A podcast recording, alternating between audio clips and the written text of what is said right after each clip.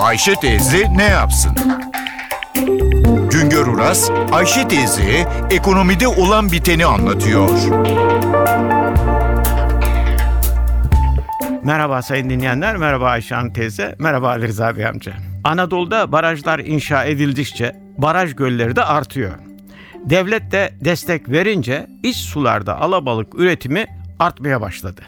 Şimdilerde iç sularda 2000'e yakın alabalık çiftliği var. Bunların yıllık üretim kapasitesi 250 bin ton. Şimdilerde her yıl 125 bin ton dolayında alabalık üretiliyor.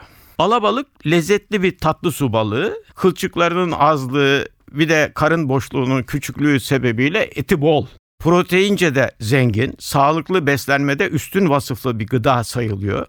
B ve D vitaminleriyle iyot ve fosfor bakımından da zengin. Halk arasında kırık, çıkık, siyatik ve kemik ağrılarının tedavisinde de kullanıldığı oluyor. Tatlı sularımız temiz ve soğuk yerlerinde bu balıklar yaşıyor. Türkiye'de en büyükleri 10 kilogram dolayında, çoğunluğun boyları 25-30 santimetre.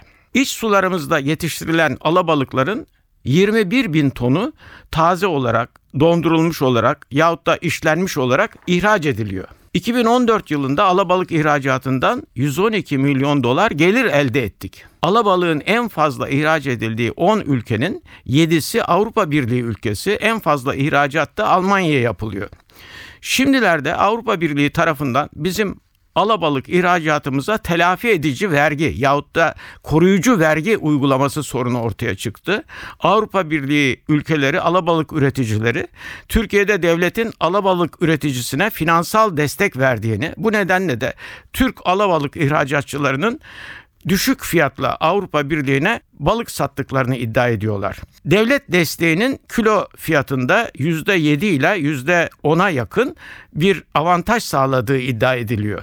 Türkiye'de alabalık üretiminde gerçekten de önemli ölçüde devlet desteği var. Ekonomi Bakanlığı'nın genel teşvik uygulaması çerçevesinde alabalık yatırımı yapacaklara yatırımın büyüklüğüne göre yer tahsisi yapılıyor, KDV ve gümrük vergisi istisnası tanınıyor, düşük faizli kredi, yatırım indirimi imkanı tanınıyor, sigorta primi muafiyetinden yararlanmaları sağlıyor. Sonra Tarım ve Hayvancılık Bakanlığı ise alabalık üreticilerine hem kırsal kalkınma yatırımları hem de hayvancılık teşvikleri kapsamında destek veriyor.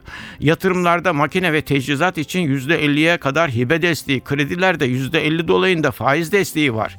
Yetiştirilen balık başına da 65 kuruş prim ödeniyor. Alabalık üretimi Anadolu için yepyeni bir üretim konusu hem üretici hem de ülke ekonomisi bakımından önemli. Bir başka söyleşi de birlikte olmak ümidiyle şen ve esen kalınız sayın dinleyenler. Güngör Uras'a sormak istediklerinizi ntvradio.com.tr adresine yazabilirsiniz.